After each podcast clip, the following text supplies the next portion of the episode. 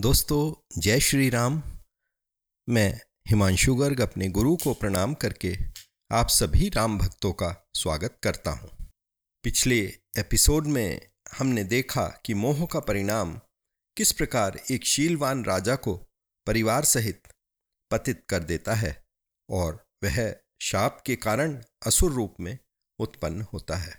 वो असुर कलांतर में रावण के नाम से प्रसिद्ध हुआ। रावण तीनों लोकों को जीतकर रावण राज्य घोषित कर देता है। रामलीला की शुरुआत रावण राज्य घोषित करने से ही होती है। तो आइए आज की चर्चा शुरू करते हैं दोहा एक सौ चौरासी से 211 तक, जिसमें कि शिवजी पार्वती जी को राक्षसों के विषय में बता रहे हैं। कहते हैं, बाढ़े खल बहु चोर जुआरा जे लंपट पर धन पर दारा। कि पराय धन व दूसरों की स्त्रियों पर मन रखने वाले बहुत अधिक बढ़ जाते हैं। माँ नहीं मातु, पिता नहीं देवा, साधु नहीं, सन करवा वही सेवा। वो लोग माता पिता की आज्ञा नहीं मानते और साधु संतों से सेवा करवाते हैं, जिनके यह आचरण भवानी, ते जानहु निसाचर सब प्राणी। कि हे पार्वती, ऐसे आचरण वाले जो भी व्यक्ति हों, उन सबको तुम राक्षस समझना। यानी दोस्तों, पहले भी राक्षस नाम की कोई प्रजाति नहीं थी। जिन लोगों का आचरण खराब था, जिन लोगों का आचरण सामाजिक नहीं था, वो लोग राक्षस कहलाते थे। अत्यधिक अत्याचार बढ़ जाने पर देवता, मुनि, गंधर्व एवं स्वयं पृथ्वी बहुत अधिक पीड़ित हो जाते हैं और वो ब्रह्मा जी के पास सत्यलोक में जाते हैं। ब्रह्मा जी जानते हैं कि रावण को दिए वरदान के कारण वो कुछ नहीं कर सकते।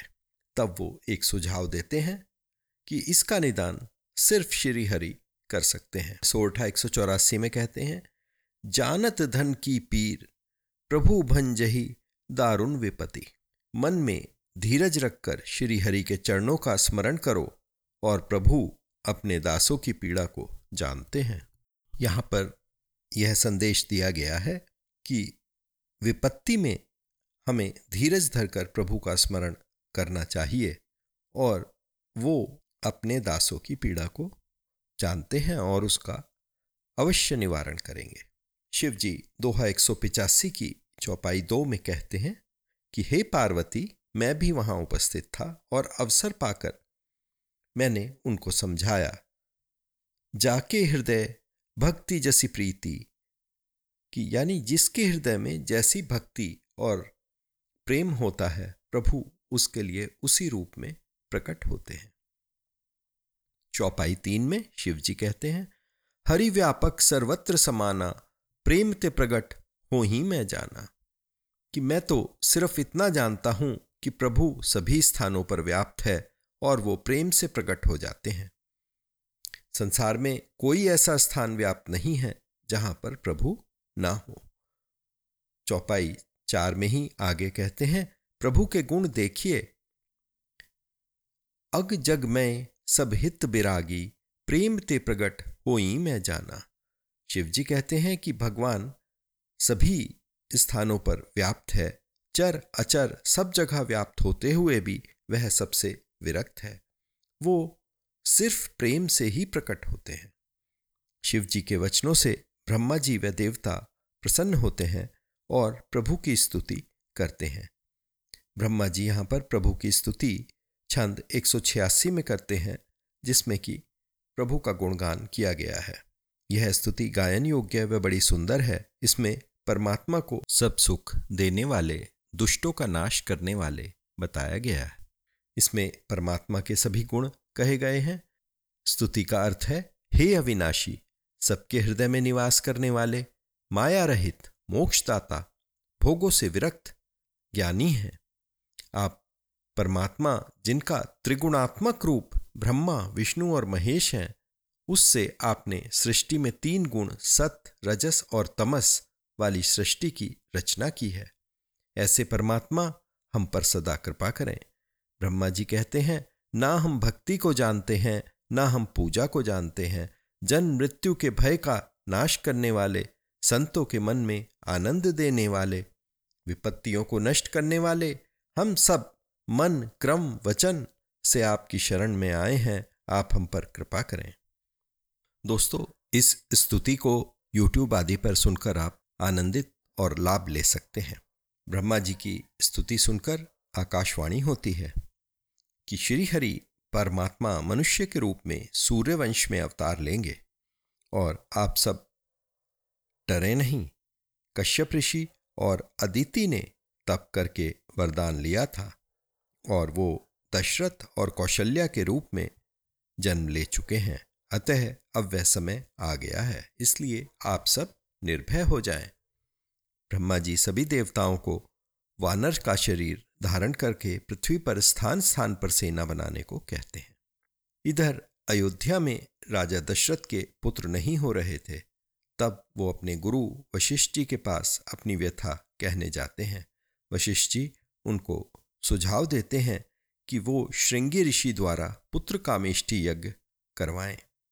कहते हैं, हे राजन, आपके चार विदुषी पुत्र होंगे श्रृंगी ऋषि पुत्र कामेष्टि यज्ञ करते हैं और अग्निदेव यज्ञ से खीर लेकर प्रकट होते हैं। वह खीर राजा दशरथ को दे देते हैं। राजा दशरथ खीर के आधे भाग को कौशल्या को और आधे भाग को केकई की अनुमति लेकर दो हिस्सों में करके उसको एक हिस्सा सुमित्रा जी को भी और एक हिस्सा केकई जी को दे देते हैं। दोहा 190 में प्रभु के प्रकट होने का समय आ जाता है। चरु अरु, अचर, हर्ष जुत राम, जन्म सुख मूल। कहते हैं, जड़, चेतन, सब खुशी से भर जाते हैं, क्योंकि राम का जन्म सुखों का मूल है। नौमी तिथि, मधुमास पुनीता, सुकल पक्ष, अभिजीत हरिप्रीता। पवित्र चैत का महीना था, नवमी तिथि थी, शुक्ल पक्ष और प्रभु प्रिय अभिजीत मुहूर्त था। ना अधिक गर्मी, ना अधिक सर्दी थी। मध्य दिवस अति शीत न धामा। पावन काल लोक विश्रामा। यह पवित्र समय सभी को शांति देने वाला था। छंद एक सौ बानवे में प्रभु के जन्म का बड़ा सुंदर वर्णन है, जो गायन योग्य है और जिसको आप पुनः यूट्यूब आदि पर बड़े प्रेम से सुन सकते हैं। छंद शुरू होता है। भय प्रगट कृपाला, दीन दयाला, कौसल्याहित कारी, हर्षित महतारी, मुनिमन हारी, अद्भुत रूप विचारी। लोचन अभिरामा, तनु घन श्यामा, निज आयुध भुजाचारी,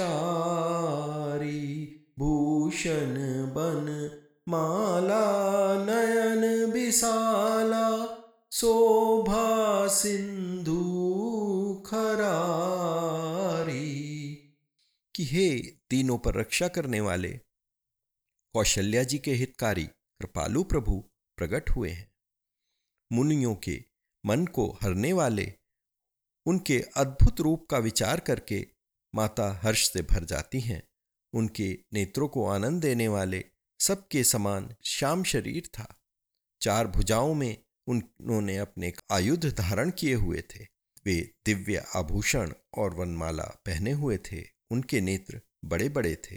इस प्रकार शोभा के समुद्र और राक्षसों को मारने वाले भगवान प्रकट हुए हैं। कह दुई कर जोरी, अस्तुति तोरी के ही विधि करो अनंता माया गुण ज्ञाना, तीत अमाना, वेद पुराण भंता, करुणा सुख सागर, सब गुण आगर जेहि गावही श्रुति संता सोमम हित लागी। जन अनुरागी, भयहु प्रगट श्रीकंता। माता हाथ जोड़कर कहती हैं, हे प्रभु, हे अनंत, मैं तुम्हारी स्तुति किस प्रकार करूँ? वेद और पुराण तुमको माया, गुण, ज्ञान से अलग बताते हैं। श्रुतियाँ और संतजन, दया और सुख समुद्र, सब गुणों का धाम कहकर आपका गुणगान करते हैं। वही भक्तों पर प्रेम करने वाले लक्ष्मीपति भगवान मेरे कल्याण के लिए मेरे घर में प्रकट हुए हैं। ब्रह्मांड निकाया, निर्मित माया रोम रोम प्रतिवेद कहें मम उर सोबासी, यह उपहासी, सुनत धीर मति थिर न रहे। उपजा जब ज्ञाना, प्रभु मुस्काना, चरित बहुविधि की न चहे। कही कथा सुहाई मातु बुझाई, जेहि प्रकार सुत प्रेम लहे। अर्थात वेद कहते हैं कि तुम्हारे रोम रोम माया के रचे हुए ब्रह्मांडों से भरे पड़े हैं और तुम मेरे गर्भ में रहे। इस बात को सुनने पर किसी की भी बुद्धि स्थिर नहीं रहती, यानी विचलित हो जाती है। जब माता को ज्ञान उत्पन्न हुआ तब प्रभु मुस्काए और वो बहुत प्रकार के लीलाएँ उनको दिखाना चाहते थे। अतः उन्होंने उनको एक पूर्व जन्म की कथा में समझाया कि किस प्रकार भगवान के प्रति पुत्रवत व्यवहार कर सकती हैं। माता पुनि बोली, सोमति डोली, तजहु तात यह रूपा। की जैसी सुलीला अति प्रिय शीला, यह सुख परम अनुपा। सुनी बचन सुजाना, रोदन ठाना, होई बालक सुरभूपा, यह चरित जेगावही, हरिपद पावही। तेना पर ही भव कूपा माता की बुद्धि बदल जाती है और फिर वो कहती हैं, हे तात, हे पुत्र, यह रूप छोड़कर आप प्रिय बाल लीला करें, मेरे लिए यही सुखपूर्वक रहेगा माता की बात सुनकर देवताओं के स्वामी भगवान बालक रूप में रोना शुरू कर देते हैं। तुलसीदास जी कहते हैं, जो इस चरित्र का गान व श्रवण करते हैं, वे हरिपद को पाते हैं और फिर संसार रूपी कूप यानी कि जन्म मरण के बंधन में नहीं पड़ते। यह समाचार पाकर सभी नगरवासी आनंद से मग्नित हो जाते हैं। दशरथ जी पुत्र का जन्म सुनकर ब्रह्मानंद में समा जाते हैं। कहते हैं, जाकर राम सुनत शुभ होई, मोरे ग्रह आवा प्रभु सोई। कि जिसका नाम सुनने से ही कल्याण हो जाता है, वे प्रभु मेरे घर आए हैं। राजा आनंदित हो जाते हैं और बाजे वाले बुलाते हैं, बाजे बजवाते हैं। गुरु वशिष्ठ जी को बुलावा भेजा जाता है। वो ब्राह्मणों के साथ द्वार पर आ जाते हैं और अनुपम बालक का दर्शन करते हैं, जो रूप की राशि है, जिसके गुण कहने से कभी समाप्त नहीं होते। दोस्तों आज का हमारा ये सफ़र यहीं पर समाप्त होता है। कल फिर मिलेंगे दोहा संख्या एक सौ चौरानवे से 211 तक की चर्चा करेंगे और राम जी की कृपा आप सब पर बनी रहे। तब तक के लिए हम बोलेंगे, जय श्री राम।